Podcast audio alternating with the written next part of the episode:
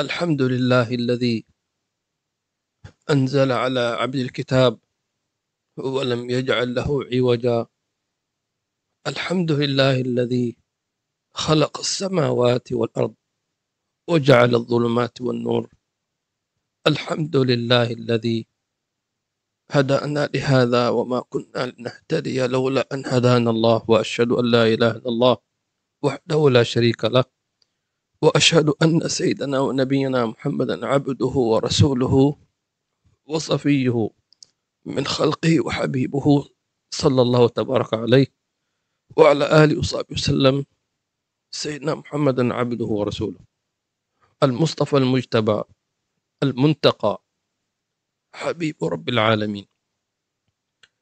صلوات ربي وتسليماته عليك يا سيدي يا رسول الله وعلى آلك وأصحابك. وأزواجك وذريتك ومن سار على دربك ومنهاجك إلى يوم الدين وعلينا ومع فيهم برحمتك يا أرحم الراحمين. ثم أما بعد السلام عليكم ورحمة الله وبركاته. في درسنا الثاني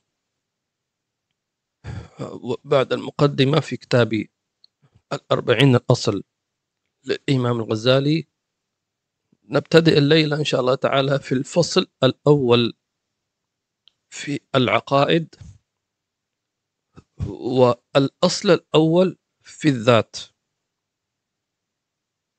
في الذات. الليلة في حديثنا عن ذات الله تبارك وتعالى.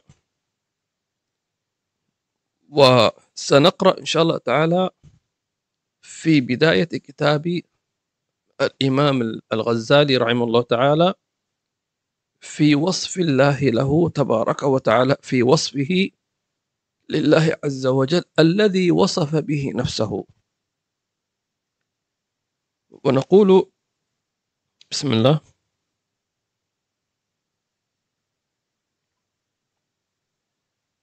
بسم الله الرحمن الرحيم. نقرأ في كتاب الأربعين في أصول الدين تأليف العالم العلامة حجة الإسلام وبركة الأنام الإمام أبي حامد محمد بن محمد بن محمد الغزالي رحمه الله تعالى ونفعنا به ورضي الله عنكم. أمين إلى أن قال القسم الأول في جمل العلوم وأصولها وهي عشر. الأصل الأول في الذات. فنقول الحمد لله الذي تعرف إلى عباده بكتابه المنزل. الذي تعرف إلى عباده. الذي تعرف إلى عباده بكتابه المنزل على لسان نبيه المرسل بأنه في ذاته واحد لا شريك له فرد لا مثل له صمد لا ضد له متوحد لا ند له وأنه قديم لا أول له أزلي لا بداية له مستمر الوجود لا آخر له أبدي لا نهاية له قيوم لا انقطاع له دائم لا انصرام له لم يزل ولم ولا يزال موصوفا بنعوت الجلال. لا يقضي عليه لا يقضى. لا يقضى عليه بالإن بالانقضاء تسرم الآماد والآباد وانقراض الآجال بل هو الأول والآخر والآخر والظاهر والباطن وهو بكل شيء عليم. سبحانه وتعالى. هذا مقدمة الإمام الغزالي الحديث عن ذات الله عز وجل. آه يقول طبعا كلمة ذات مأخوذة من ذو فيقال ذو فضل ذو علم تمام؟ ذو مال إلى آخره. ذو أخلاق عظيمة. فذات الله عز وجل هي ما يطلق عليها بالنفس. ذات الشخص ذات الإنسان. تمام؟ أي عينه نفسه حقيقته. فحينما يقال الذات أي ذات الله عز وجل أي حقيقة الحقيقة الإلهية وهي التي لا يدرك حقيقتها. ولكن الله عز وجل سيذكر الإمام الغزالي في مستهل هذه المقدمة أو هذه الافتتاحة فيقول الحمد لله الذي تعرف إلى عباده بكتابه المنزل. تعرف أول شيء أن الإمام الغزالي يعلمنا أن من نعم الله عز وجل أن الله عز وجل عرفنا به على نفسه من خلال ذكر الصفات والأفعال في الكتب المنزلة وخاصة القرآن الكريم. لنتعرف عليه. تمام؟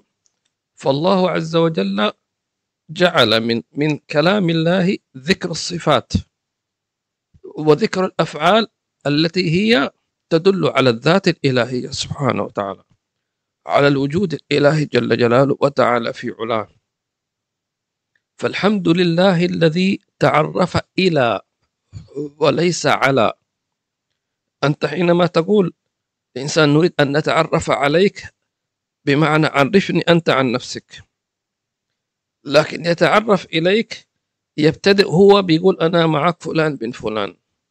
اسمي فلان وأنا من البلد الفلاني إلى آخره. فالله عز وجل عرف نفسه إلى خلقه بذكر الصفات الربانية. ولذلك نجد أن سيدنا موسى عليه السلام حينما نودي من الشجرة المباركة. تمام؟ نودي. ناداه الله لكن لم يكن يعلم ما هذا النداء. ومن هو المنادي؟ وكيف يكون؟ فحينما آه نودي إني أنا الله. لا إله إلا أنا فاعبدني وأقم الصلاة لذكري. هذا تعريف. إنني أنا الله. لا إله إلا أنا فاعبدني وأقم الصلاة لذكري. فهذا تعريف من المولى سبحانه وتعالى أو تعرف إلى خلقه سبحانه وتعالى. لذلك ينبغي لكم ولنا جميعا حينما نقرأ القرآن الكريم ننوي أن نتعرف على الله لأن التعريف تعريف الله عز وجل متجدد. تمام؟ كل يوم هو في شأن. تمام؟ فتقرأ القرآن بنية التعرف على الله عز وجل أي يسمونها المعرفة. من خلال آيات الصفات وآيات الأفعال وقال بعض السلف أن أكثر الناس ما معنى كلامه يعني يحرموا بركة القرآن يقرؤون القرآن لكن يحرمون البركة لماذا؟ لأنهم يقرؤونه بدون نية بدون نية إيش؟ لأنه في كثير من المسلمين يقرؤون القرآن مثلا بنية الحفظ بنية التحصن. تمام كثيرين. ممكن يقرأ البقرة كاملة بنية واحدة اللي هي إيش؟ أن الله يحفظه مثلا من السحر. ما في مشكلة تمام. لأن هذه جزء من من أسرار القرآن لكن ليس هذا كل شيء. فلماذا حصرت نفسك من زاوية معينة أنك تقرأ سورة البقرة لكي تحفظ من السحر ومن الجن ومن العين ومن غير ذلك. فلذلك قيل أن أكثر كثيرا من المسلمين يحرمون بركة القرآن. لماذا؟ لأنهم لا ينوون طلب العلم منه. فأنت حينما تقرأ القرآن تقرأ تقرأه بنية استخراج العلوم. وأعلى العلوم معرفة الله عز وجل. فلذلك حينما تقرأ في آيات الصفات. توقف. تدبر. لأن الله يعرفك على نفسه بنفسه. تمام؟ مثلا حينما يقول الله عز وجل الحمد لله من رب العالمين. هذه صفة. من رب العالمين؟ الرحمن الرحيم. صفة أخرى. تمام؟ من الرحمن الرحيم؟ مالك يوم الدين. فرب العالمين صفة كمال. الرحمن الرحيم صفة جمال. مالك يوم الدين صفة جلال. فابتدأ بصفات الكمال. رب العالمين. صفة الكمال. الرحمن الرحيم جمال. رحمن رحيم مالك يوم الدين جلال. فمن منا توقف؟ وتدبر وتمعن وأصغى وحتى تفتح له أبواب المعرفة. هذا من هو رب العالمين؟ الله رب العالمين. تمام. تنفتح لك. الحمد لله رب العالمين. ولذلك من أفضل صيغ الحمد أن تقول الحمد لله رب العالمين. لأن الله حمد نفسه بذلك. في القرآن الكريم. بل حتى قالوا أن سورة سورة الفاتحة من أسمائها سورة الحمد. الحمد لله الذي تعرف إلى عباده بكتابه المنزل اللي هو القرآن الكريم. ففيه تعريف الله عز وجل بنفسه على نفسه قال على لسان نبيه المرسل فإنما يسرناه بلسانك. أنت تقرأ القرآن ميسرا بلسان النبي صلى الله عليه وسلم. ولذلك حينما تقرأه تقرأه بنية اتباع للنبي صلى الله عليه وسلم. ولذلك ينبغي أن يكون لك من تتلقى عنه القرآن ولو بتحسين التلاوة بحيث تكون قراءتك أقرب إلى تلاوة النبي صلى الله عليه وعلى آله وصحبه وسلم. طيب إذا هذه نعمة نحمد الله عز وجل على ذلك. قال الحمد لله الذي تعرف إلى عباده كما ذكرنا لكم أي عرف بنفسه إلى عباده بكتابه المنزل الميسر بلسان النبي صلى الله عليه وسلم. قال طيب ما هي صفات تلك التعريف؟ قال بأنه في ذاته واحد لا شريك له. طيب إذا هنا أول باب من أبواب التعريف الإلهي وهذه يجب على المسلم أن يعرف عقيدته في الله عز وجل. لماذا؟ لأنه سيأتي ستأتي فتن. ويأتيك الشيطان حتى يدعي أنه هو الرب والعياذ بالله تبارك وتعالى. وثم يأتي الدجال المسيح الدجال ويدعي أنه إله والعياذ بالله تبارك وتعالى. فلا بد أن تتعرف على على المعبود. تمام؟ آه, آه، ما الفائدة من ذكر الصفات؟ صفات الله عز وجل. أن تعرف أن تعرف بوجوده. وأن ترجوه. وأن تخافه. وأن تحبه. وأن تعبده على معرفة على محبة على جلال. طيب. أن تتعرف عليه بهذه الصفات لله سبحانه وتعالى. يقول بأنه في ذاته واحد. إذا ذكرنا أنه يصح أن يقال ذات الله. أي نفسه. كما أنه يصح أن أن أن أن يضاف النفس إلى الله عز وجل. قال سبحانه وتعالى ويحذركم الله إيش؟ نفسه. وكما قال سيدنا عيسى تعلم ما في نفسي ولا أعلم ما في نفسك. إنك أنت علام غيوب طيب. في ذاته واحد. ما معنى واحد؟ أي لا شريك له.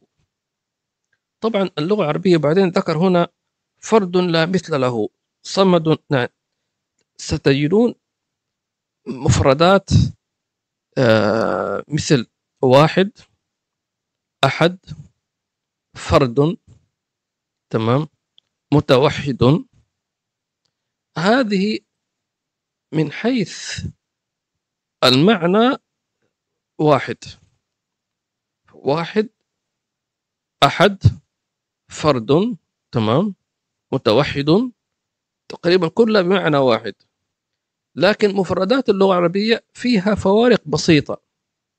طيب لماذا تعددت هذه المصطلحات في التفصيل لهؤلاء العلماء؟ قالوا حتى يسدوا أي باب من أبواب الشبهة التي يمكن أن يفتح الشيطان جزء من جزء من جزء من جزء تمام؟ كما يقال فاصلة صفر واحد بالمئة. لأن الله قال ليس كمثلي شيء. لأن الشيطان والعياذ بالله عز وجل إذا استطاع أن يدخل عليك بثغرة بسيطة في المعاني يوسعها تمام؟ مثل الثوب. إذا استطاع أن يمسك خيط من ثوبك يعني بارز يسحبه فيفتت ذلك الثوب. يمزقه يرقعه من من من خيط واحد.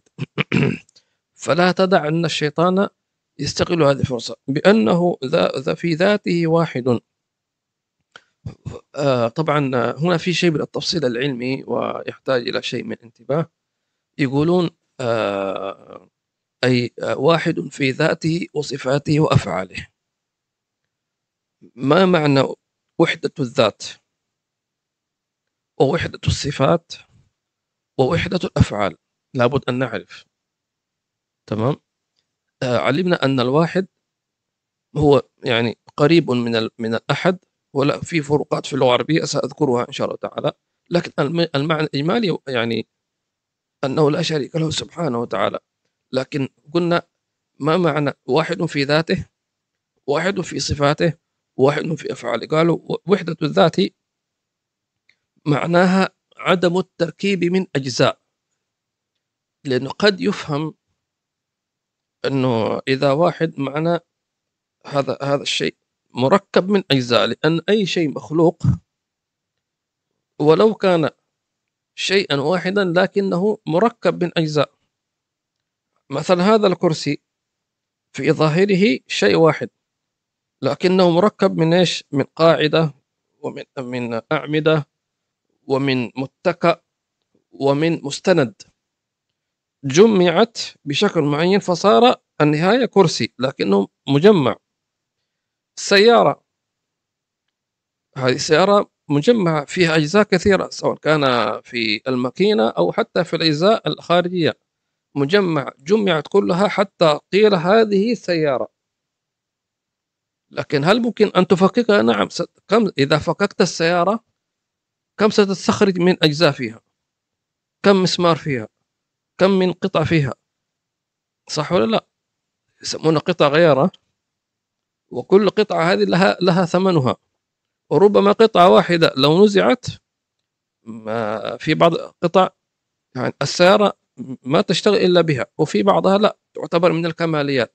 فالله عز وجل ليس مركبا ولا به أجزاء. مفهوم؟ اذا هذه يسمونها وحدة إيش؟ وحدة وحدة الذات. أما وحدة الصفات فهي معنى عدم تعدد الصفه الواحدة. بمعنى لا يقال أن لله قدرتان أن لله قدرتان أو علمان. تمام؟ لأن هذه وصف البشرية. فالله عز وجل كل صفاته واحدة بمعنى أنها مطلقة بمعنى لا نقول قدرة واحدة بل عنده مطلق القدرة في كل شيء. آه، نشرح بمعنى آه، بشيء بحيث أن يفهم. معنى تعدد الصفات. قلنا أن لا يقال لديه قدرتين قدرتان. خلونا نضرب مثال ولله المثل الأعلى لكي نفهم. مثلا إنسان هذا الإنسان مثلا افترضنا أنه مقعد. لا يستطيع أن يتحرك. ليست لديه قدرة حتى أن إيش؟ أن أن يرفع فنجان الشاي. ما عنده قدرة آه، عضلاته أو أعصابه تعبانة مثلا. لكنه عنده قوة في الإدراك. قوة في الملاحظة. قوة في الذاكرة في الحفظ إذا فيه صفة لكن هذه القوة ما تخليه يشيل فنجان شاي لكن قوة الذاكرة والفهم الذكاء ممكن تخليه أنه يصنع أعظم شيء من أعظم من الفنجان صح ولا لا؟ هنا تعددت الصفة في. في في شخص واحد تمام الله لا يوصى بذلك. لا يقال له قدرتان أو ثلاث أو أربع. لا. لماذا؟ لو عددناه لو عددنا القدرات معناه أنه قد يحتمل أن يوصف والعياذ بالله بالعجز كما ذكرنا عنده قدرة في الفهم لكن ما عنده قدرة في الحفظ مثلا. في مفهوم فقدرته واحدة مطلقة. واضح؟ فلذا آه، آه، طيب أنا كعبد تمام؟ آمنت بقدرة الله المطلقة. كإيمان خلاص. طيب كيف أستمد؟ كيف أعبد الله عز وجل من خلال هذه القدرة الإلهية سبحانه وتعالى؟ يقال له حينما تدعو الله عز وجل وتحتاج إلى قدرته في شيء معين يكفيك أن تقول له يا قادر. فيمدك بجميع أنواع القدرة حتى أنت الذي لا تعرفها. مثلا أنت دعوت الله عز وجل أن يعطيك القدرة مثلا في في الفهم. بينما أنت عندك ضعف شديد في أنواع كثيرة أنت لا تعلم عن نفسك وفي انفسكم ما تبصرون لكن هو يعلم. فيعطيك قدرة على كل نقص فيك لانك قلت يا قادر تمام؟ بالوصف المطلق. افتهم عندكم معنى لذلك إذا ناديت ربك فوسع في النداء. يا واسع. تمام. فواسع في كل معاني. جل جلاله وتعالى في علاه. طيب هذه وحدة الصفات. إذا عدم تعدد الصفة كقدرتين وعلمين إلى آخره. واضح؟ وأما وحدة الأفعال معناها أنه لا تأثير لغيره في الوجود ما في مؤثر. لا مؤثر في الوجود إلا الله لأن هذه التأثيرات هي من تجليات صفات الأفعال. ونحن ذكرنا في دروس ماضيات أن كل ما تشاهده هي صفات أفعال الله عز وجل. تجليات صفات الأفعال. فمعنى وحدة الفعل وحدة الأفعال بمعنى أنه لا مؤثر في الوجود إلا الله.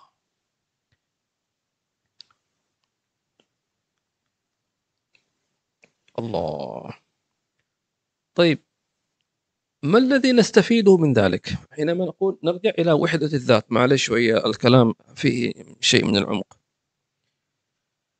الله. قالوا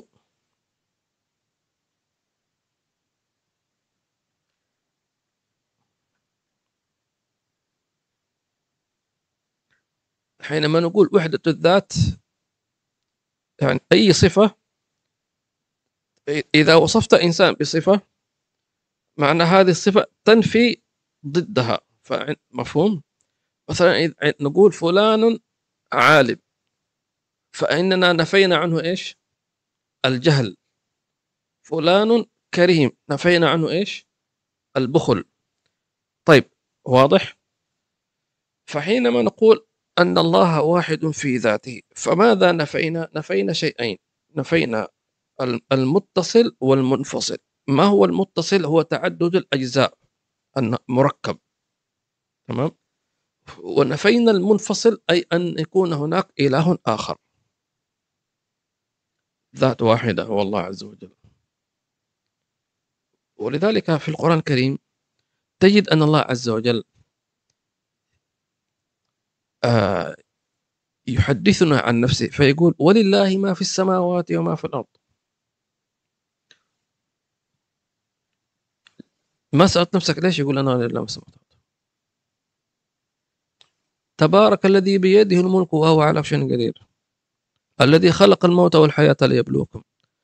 نجد أنه يذكر خلق خلق خلق له ما في السماوات ما في الأرض. لماذا؟ هذا يقال لو كان هناك لو كانت هناك آلية أخرى أو شريك مع الله والعياذ بالله عز وجل لقال لا أنا شريكك في خلق السماوات والأرض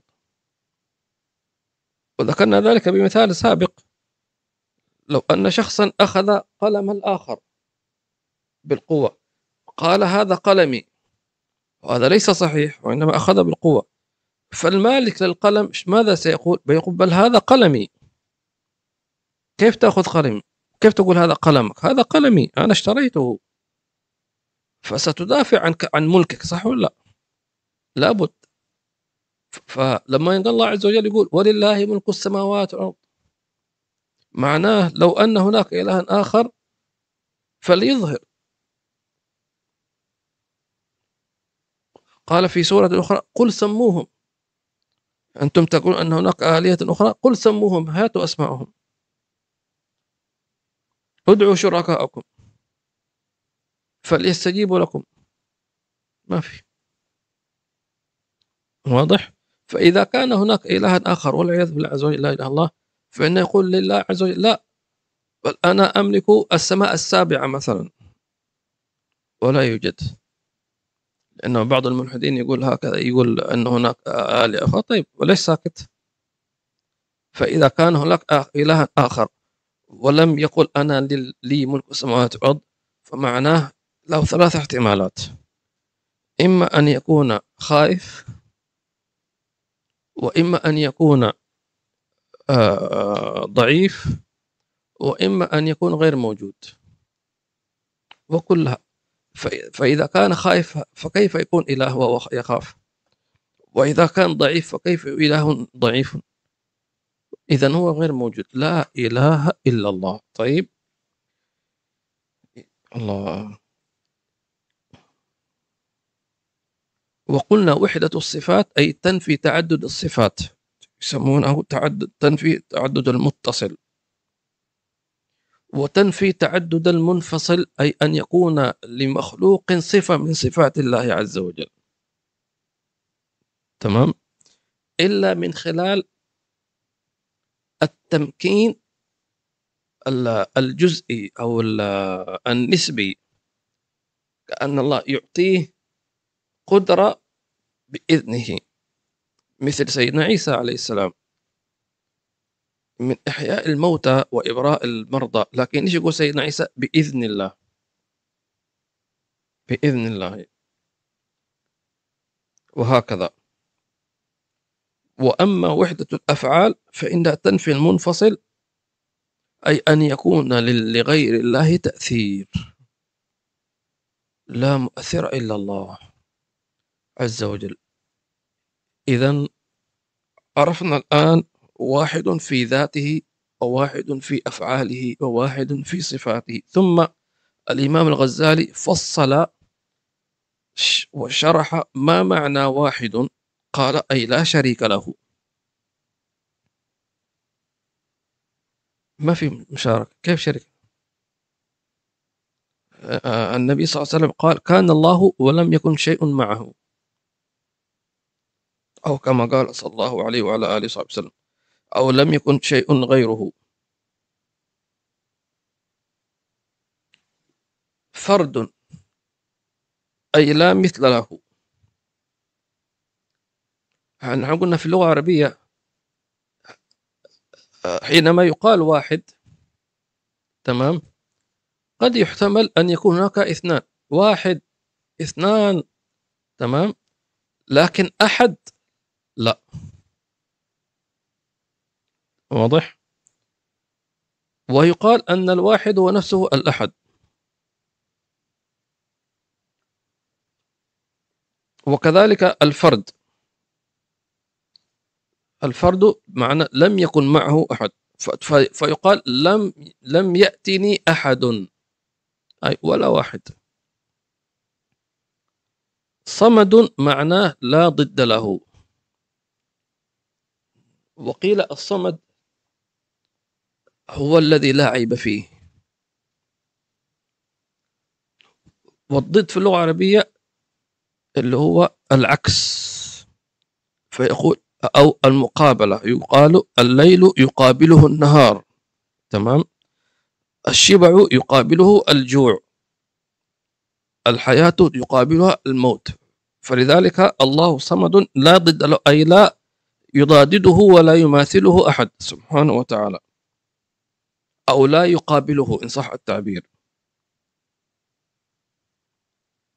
متوحد لا ند له.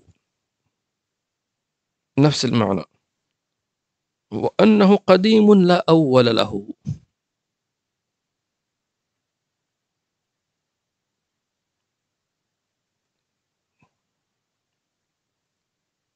أزلي لا بداية له. كلمة القديم آه، ليس بمعنى اللي هو ضد الجديد وهكذا لا المقصود أن الله عز وجل لا أول له ولا بداية له. هو الأول وهو الآخر وهو الظاهر وهو الباطن سبحانه وتعالى. ولذلك نجد أن من خلقه جعل فيها بعض الصفات النسبية لكي يعلم الناس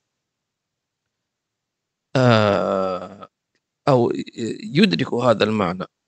فمثلا لو قيل لك ما بداية ما أول الدائرة وما آخرها؟ ستقول مركز الدائرة. طيب هذه مركز الدائرة ليس هي الدائرة. أنت رسمتها نعم. بعد أن ترسمها قل لي أين أولها وأين آخرها. فهذه مخلوقة نسبية لتتعلم لتفهم. لو نظرت إلى السماء فوقك هيا الله أين بداية السماء؟ أين نهايتها؟ مش ممكن. هي محاطة بك. فلا بداية لها ولا نهاية لها. وهي مخلوقة. تمام؟ لكن ليست قديمة. في فرق ما بين لا أول له تمام؟ أي لا بداية آه ليست له ابتداء. آه الدائرة ليس لها آه بداية لكن لها ابتداء. ابتداء في في في, في الإيجاد. لم تكن مرسومة على على الخريطة مثلا لكن رسمت فوجدت. لكن فالله عز وجل يقال له قديم. تمام؟ فالفرق ما بين لا ابتداء له ولا وليس أول أولية له. طبعا هي مصطلحات يعني آه، في علم الكلام ممكن ليس مجالها الخوض فيها لكن يكفي أننا نعرف المعنى الإجمالي أنه لا أولية له ولا ابتداء له وليس له متى آه، متى متى الله عز وجل؟ فلذلك ما ذكرنا متى وكيف وأين؟ لا يسأل عن الله سبحانه وتعالى. أزلي لا بداية له.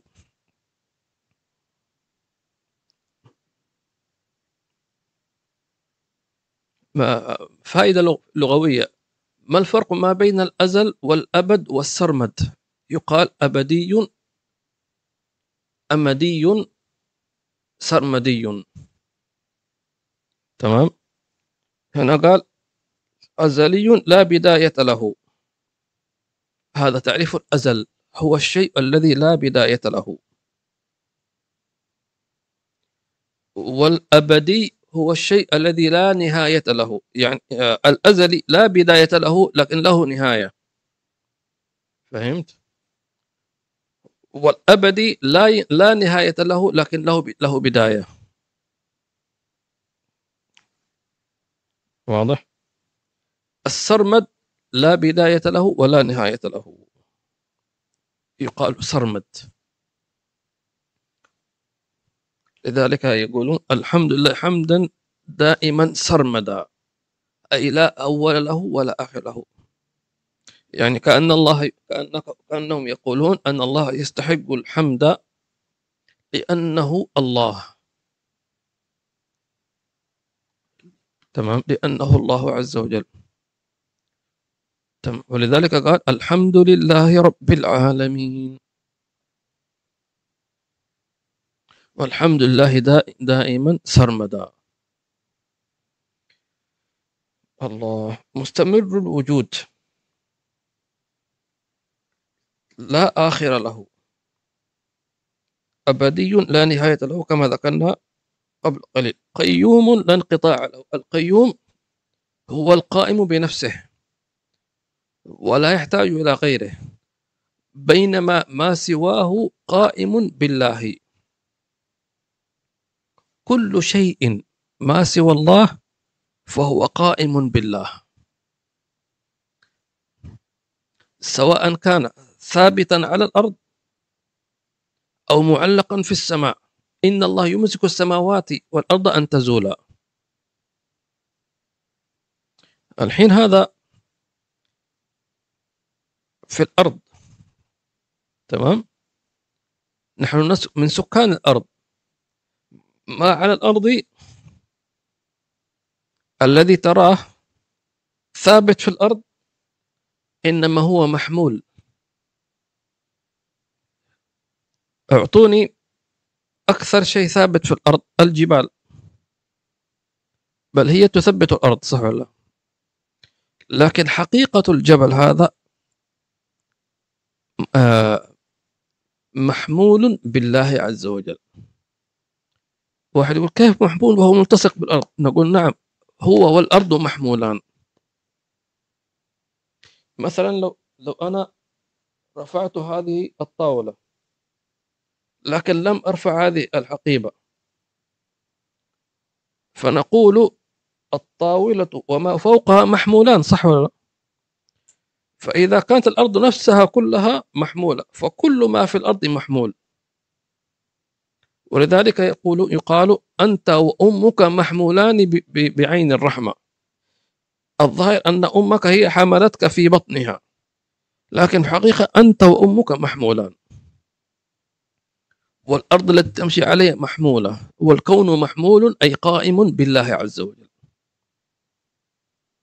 لذلك آه لا انقطاع له. كيف الانقطاع له؟ لأنه ترك ترك الوجود لحظة لانهد لذلك إن الله يمسك السماوات أن تزول. تمام؟ طبعا بالله تشبيه. فلو أن الله انقطع عنه تركهم انتهى كل شيء. طيب نحن كعقيدة ما هي عقيدتي؟ عقيدتنا نحن أن قلبك ينبض بالله وعينك تبصر بالله. فالله قيوم على عينك فأبصرت أبصر به وأسمع.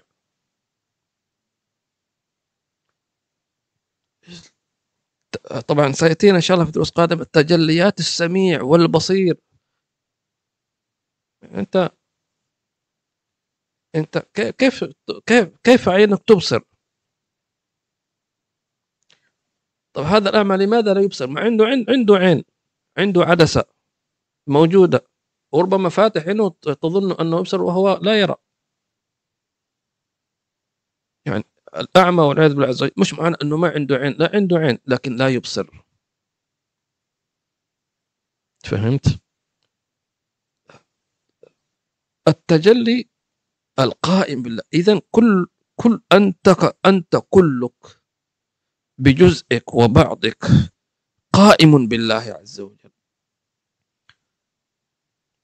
فضلا عن سقف بيت عن سقف بيتك فضلا كل بالله بالله. فلو أن الله تركك لحظة لن لانهد آه، عالمك في في في باطن. كما قال وتحسب أنك جرم صغير وقد انطوى فيك العالم الأكبر.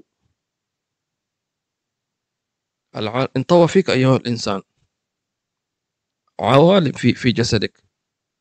كل عرق وكل عصب وكل جريدة من محمولة بالله عز وجل. لابد أن تدرك ذلك. سبحانه وتعالى. يا حي يا قيوم. إذا قيوم لا انقطاع له. فلذلك العارفون بالله عرفوا معنى قيوم وغاصوا في هذه المعاني. لأنك كل شيء فيك قائم بالله عز وجل وليس شيء يجب على الله عز وجل. ثم هناك قيومة خاصة. وهي قيومة الله على أحبابه وأوليائه. وهي بما يسمى فإذا أحببته كنت سمعه الذي يسمع به. مع أننا ما من مخلوق إلا ويسمع بإيش؟ بالله عز وجل. هذا شيء أكيد. يعني الميت عنده أذن لكن ما يسمع عنده عين لكن لا يبصر ميت. لكن حينما نفق الله فيه الروح فصار يسمع ويبصر ويمشي ويفهم ويدرك ويشعر ويشم ويتذوق ويحس ويشعر هذا حر هذا برد هذا حلو هذا مالح. سبحان الله. كيف هذا؟ هذا الشعور وهذا الإحساس هي هي قيومية الله عز وجل. لكن أحباب الله أولياؤه غاصوا في عمق أكبر في المعرفة لأنهم كما ذكرنا إذا قرأوا القرآن قرأوا بنية استخراج العلوم والتعرف على ذات الله وصفاته. فيفيض الله عليهم. واتقوا الله ويعلمكم الله. خذ. حتى يحبك الله. فإذا أحببت كنت سمعه الذي يسمع به. وبصر الذي يبصر به. هذه سمع خاص وبصر خاص ومعاني خاصة. جنة الله سبحانه وتعالى. اللهم أدخلنا فيها في خير ولطف وعافية. آمين. يقول دائم لا انصرام له. لا يذهب. أو لا ينتهي. لم يزل ولا يزال موصوفا بنعوت الجلاء. النعوت اللي هو النعت اللي هو صفة. وعندنا في اللغة العربية يسمونه باب النعت اللي هي صفة. فيقال رجل كريم. أي موصوف بالكرم فهو لم يزل ولا يزال موصوفا بنعوت الجلال. كيف لم يزل ولا يزال؟ لأنه الشيطان أحيانا يدخل في الإنسان في باب الوسوسة ويقول له مثلا مثلا الله تركك الآن. تمام؟ مع ناس سابق وتركك ونسيك. والعياذ بالله تبارك وتعالى أو ما يحبك أو أهملك من شيء من هذه العبارات التي يضحك الشيطان بهم. فالله تبارك وتعالى لم يزل ولا يزال موصوفا موصوفا بنعوت الجلال إلا أن نتائج أعمال العباد هي التي تسبب عليه هذا الحجاب الذي لا يراه. الذي لا يراه. فلا يرى الله عز وجل. فلما كان الكافر لا يرى الله عز وجل كفر به والعياذ بالله. أي غاب عنه شهود تجليات الأفعال والصفات. فيرى أن أن هذه البقرة هي التي تعطيه الحليب مثلا فيعبدها.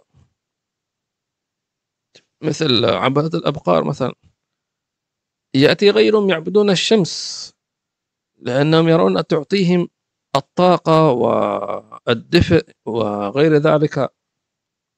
فيقولون هذا هو الله. تمام؟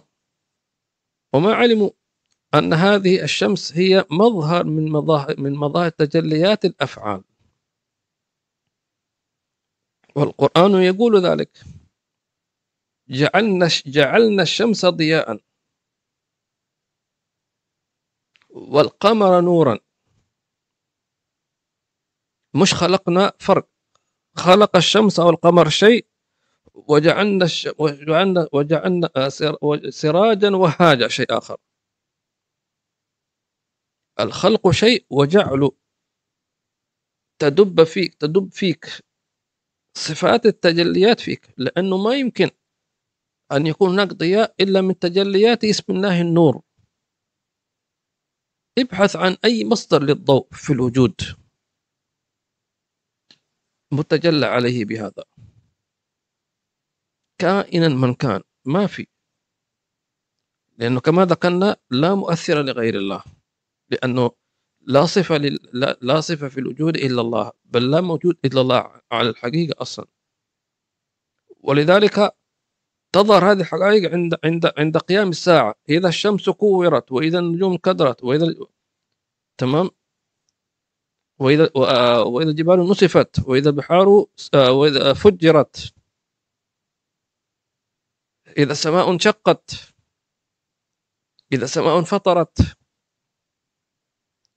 وعبدة الشمس يرون هذه الشمس كيف تتفتت. يعني ذهب ضوءها بل ذهبت هي. بل الأرض كلها تتغير.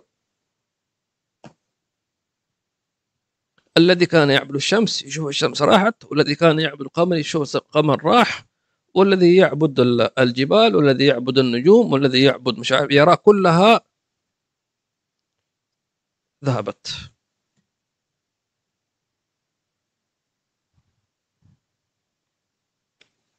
فحينما تذهب وتتبدل الأرض غير الأرض ينادي المولى لمن الملك اليوم؟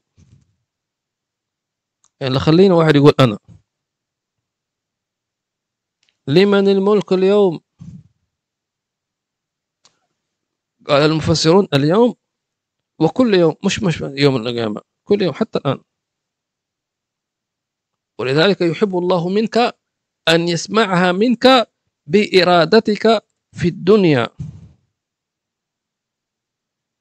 أن أن أن يسمع منك بإرادتك قبل أن تسأل يوم القيامة. وهذا الذي علم النبي صلى الله عليه وسلم أصبحنا وأصبح الملك لله. أعترف.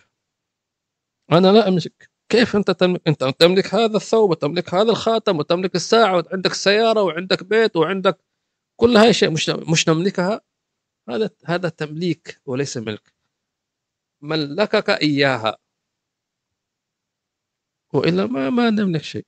فأنت حينما في كل صباح صليت الفجر وجلست تأتي بأذكار الصباح أصبحنا وأصبح الملك لله وتنوي بها كل أملاكك وأملاك الوجود الظاهرة والباطنة لله. قدمت الإجابة قبل أن تسأل. مثل إيش؟ مثل سؤال منكر ونكير في القبر؟ يثبت المؤمن لأنه يجيب عليها فهو في الدنيا. أنت أنت شوف النبي صلى الله عليه وسلم حقه كبير علينا. لأنه أعطانا الإجابات قبل أن نسأل. المنكر والنكير ينتظرون أي واحد يموت حتى يسالني من ربك. طب النبي صلى الله عليه وسلم علمنا إيش نقول؟ اللهم أنت ربي لا إله إلا أنت خلقتني وأنا عبدك وأنا على عهدك ووعدك ما استطعت. خلاص. هذا تعليم نبوي. لذلك علمنا أن نقولها كل يوم. ما دمت حيا كل يوم. مستشعرا معناها اللهم أنت ربي.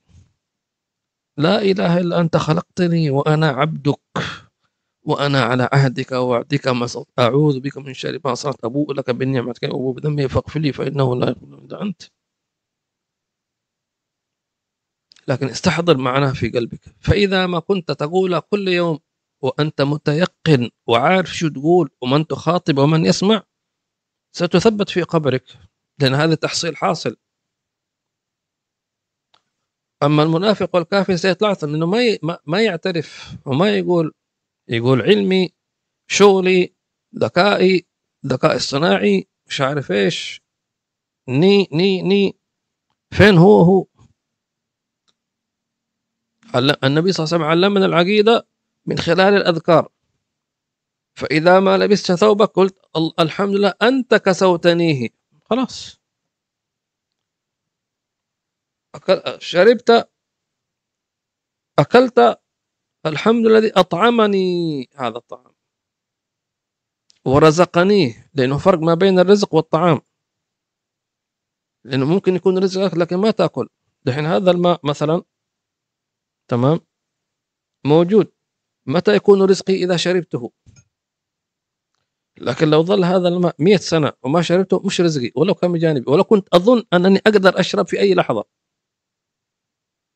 والله إذا ما هو رزق ما تشرب. إن شاء الله جلس هذا الماء قدامك مئة سنة. ولذلك مثل الذي عنده رصيد في البنك عنده مئة ألف مئتين مليون. تمام؟ لو هي مرة سنة لم تستخدمها ليست رزقك. ولا كنت تظن أنك تستطيع أن تسحبها في أي لحظة. نعم تظن. تظن. وليس حقيقة.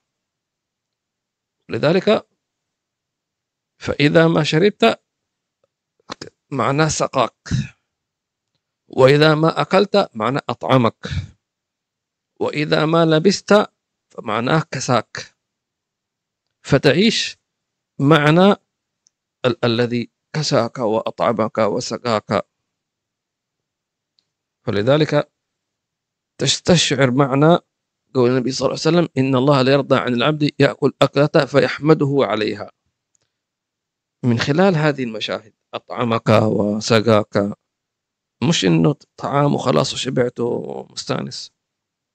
طيب.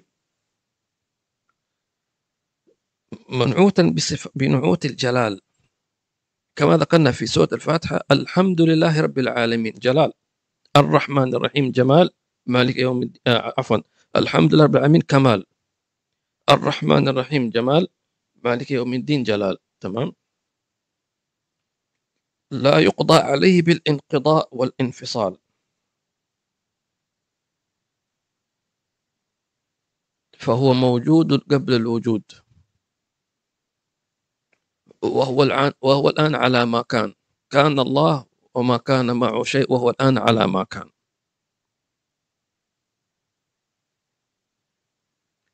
الله. لا يقضى عليه بالانقضاء والانفصال بتصرم الآماد هذه العبارة شو معناها؟ بعبارة يعني أوضح. أي شيء مخلوق معناه له أول وله آخر. طيب ما الذي يغير الإنسان؟ يعني كل واحد منكم الآن كان في سن الشباب. كنت أقصر وكان شعرك أسود. وكان جلدك مشدودا.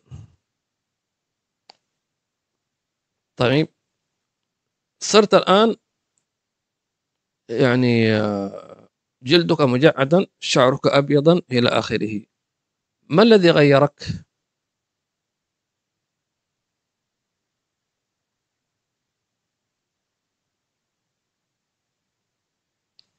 مرور الزمن. وهو اسم العمر. الذي يغير الوجود هي المدة الزمنية. تتغير. آه، يقول يقول لك عوامل التعرية. تمام؟ أي شيء يمر عليه الزمن لابد أن يتغير. مش شرط يتغير بسرعة إن شاء الله ياخذ له ملايين السنوات يتغير. هذا يدل على أنه يمر عليه الزمن. لذلك لو واحد ملحد يقول لك أنا ما أؤمن بشيء إلا بأن أراه طب نقول هل تؤمن بالزمن؟ يقول نعم. كيف عرفت؟ تشوفه؟ يلا تفضل شرح لي. فين الزمن؟ خليني أشوف الزمن. الوقت. التايم يقول كيف في ساعة. هذه آلة. هل هل الساعة هي هي الوقت؟ لا. إيش الوقت. أنا اؤمن بأيام الأسبوع. اليوم إيش؟ اليوم ثلاثاء. كيف إن هذا يوم ثلاثاء؟ هكذا الملحد. عقله صغير. يظن إنه هو يريد ان ان فمرور الزمان يدل على وجوده. ووجوده يدل على أن الأشياء تتأثر. تتأثر. شاب صار شايب. حي صار ميت. جبل صار صخرة. يقول لك مش عوامل تعرية تغيرت بغض النظر تغير بسرعة ولا تغير بعد ملايين السنين. يتغير فالله عز وجل لا يقرأ بالانقضاء والانفصال بتصرم الآماد. والأمد هذا يسمونه الزمن الطويل أمدا بعيدا. زمن طويل. وانقضاء الآجال لأنه حي لا يموت. ولا تمر عليه الأوقات. فهمت؟ الإله خالق الزمان وخالق المكان. فلا زمن يجري عليه ولا مكان يحويه. فهو خلق الزمان بخلق الإيجاب بخلق الوجود. لابد. ولذلك كل مخلوق خلق خلق معه زمانه ووقته. ولذلك كل شيء يموت. مش مش كل كائن حي كل مخلوق ميت. يعني ليش كائن حي معناته فيه روح؟ لا أقول كل مخلوق. خلق, خلق الموت والحياة. كله يموت. أي مخلوق يموت. إذا بمرور الزمان. ثم قال الإمام الغزالي بل هو الأول والآخر والظاهر والباطن وهو بكل شيء عليم. الله لا إله إلا أنت سبحانك إني كنت من الظالمين. طبعا والنبي صلى الله عليه وسلم كان في دعاء اللهم أنت الأول فليس قبلك شيء وأنت الآخر فليس بعدك شيء وأنت الظاهر فليس فوقك شيء وأنت الباطن فليس دونك شيء. سبحانه وتعالى. فاللهم انفعنا بما سمعنا. إذا الذي يدعي ال ال ال ال الإلهية أو الألوهية والعياذ بالله حينما تضع هذه الصفات تقول هذا مجنون مثل فرعون. ليش أعطينا صفة من صفات الربوبية حتى تقول أنا ربكم الأعلى إيش عندك؟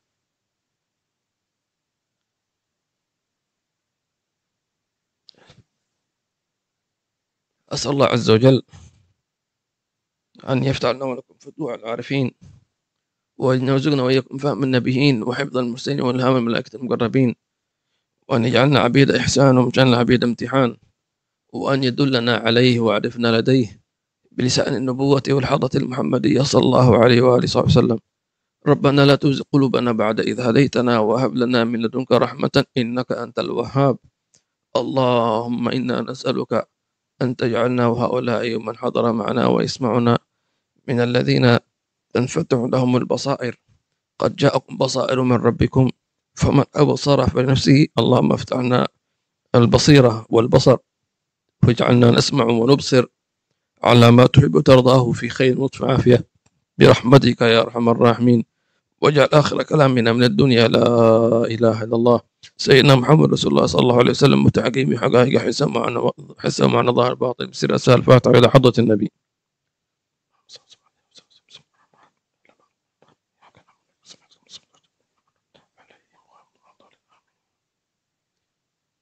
جزاكم الله خيرا.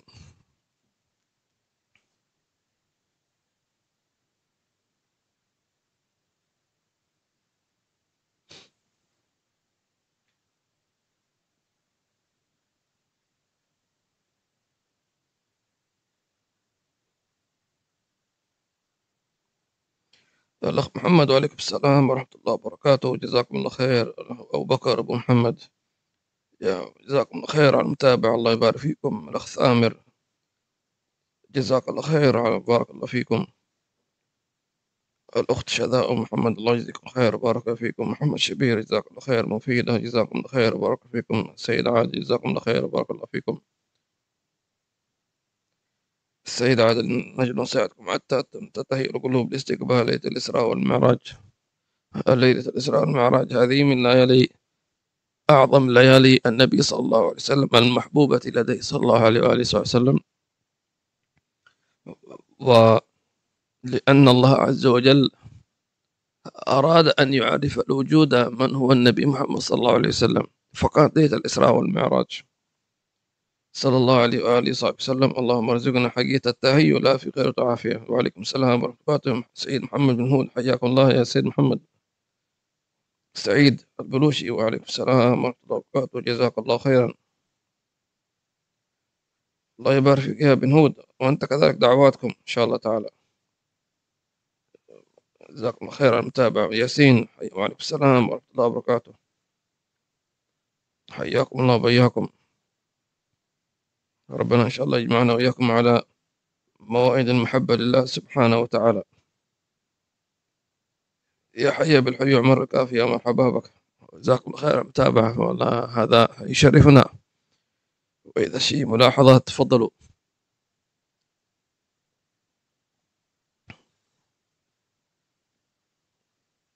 الله عبد الله الجفري. جزاك الله خير يا عبد الله.